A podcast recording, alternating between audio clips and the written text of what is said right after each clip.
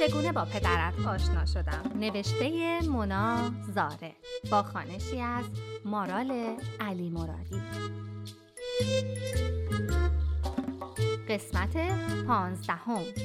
نامه شماره پانزده عشق یا آدامس نعنا. دیگر شوهر نمی‌خواستم.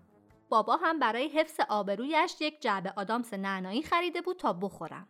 می گفت یک جایی خوانده است نعنا در خود موادی دارد که تمایل به ازدواج را کمتر می کند.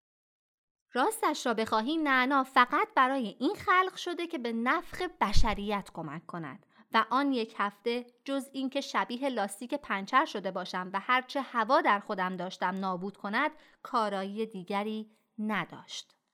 اما انگار می‌خواستم زندگی جدیدی را شروع کنم.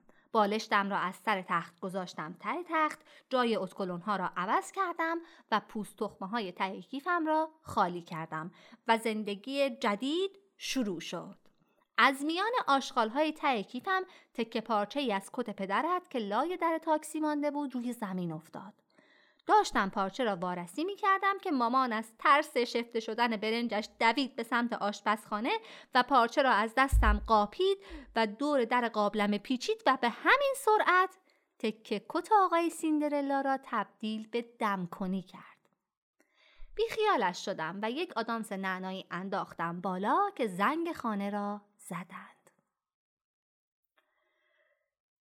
در رو باز کنید اومدم کنتور آبو چک کنم. در را باز کردم. دیدمش. در را بستم و آدامس را توف کردم گوشه حیات و در را دوباره باز کردم. یک لباس سرهمی آبی تنش کرده بود و موهای طلایی موجدارش را انداخته بود گوشه پیشانیش. باورت می شود معمور کنتور آب موهایش طلایی باشد و دماغش قوز نداشته باشد. از آنهایی بود که یک نقطه ای را نگاه می کند که انگار یکی پشت سرت است. وارد حیات شد و گفت کنتور کجاست؟ بدبختی تازه آن موقع شروع شد که دیدم چشمهایش هم بین آبی و سبز موج می‌زند.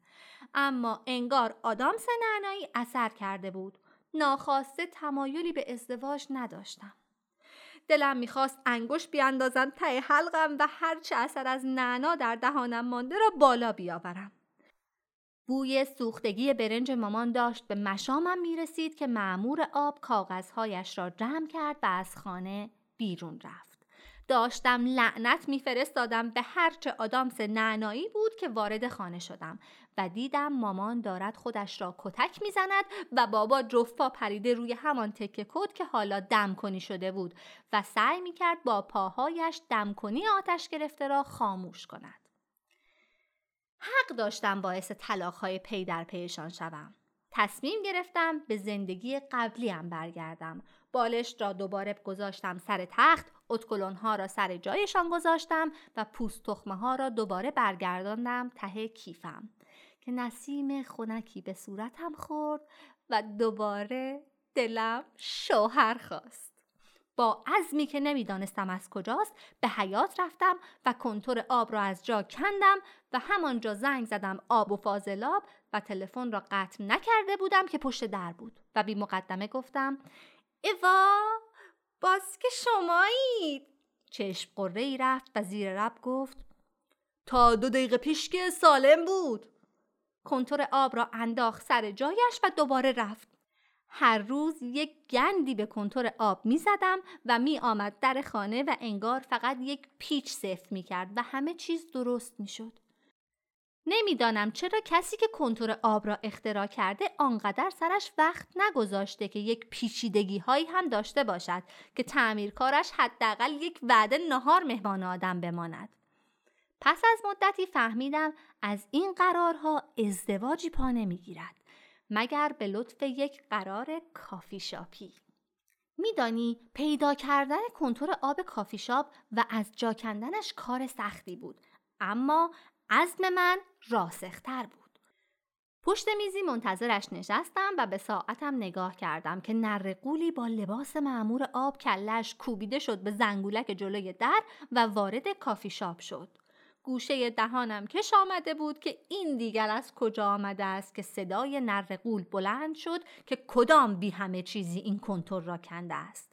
از جایم بلند شدم و به طرفش رفتم و گفتم معمور قبلیتون دو دقیقه درستش می‌کرد. کلش هنوز توی کنتور بود که گفت اون ترفی گرفت. زانوهایم شل شد و روی زمین نشستم. رئیس آب و فاضلاب شده یعنی؟ بالاخره نرقول سرش را بیرون آورد و با آستینش عرقش را پاک کرد و گفت نه فرار مغزا کرده. خواستنش. الان کنتور آب ملکه انگلیس رو چک می‌کنه. مادرت در آن برهه زمانی شانس نداشت. تا خانه گریه کرده بودم و دماغم تا چانه هم آویزان شده بود که دم در تکه کت پدرت را که دورش توردوزی شده بود با یک گل پارچه‌ای نصب شده رویش روی در خانه دیدم. اما فهمیدم مردی هر روز در انتظارم است. فعلا مادرت.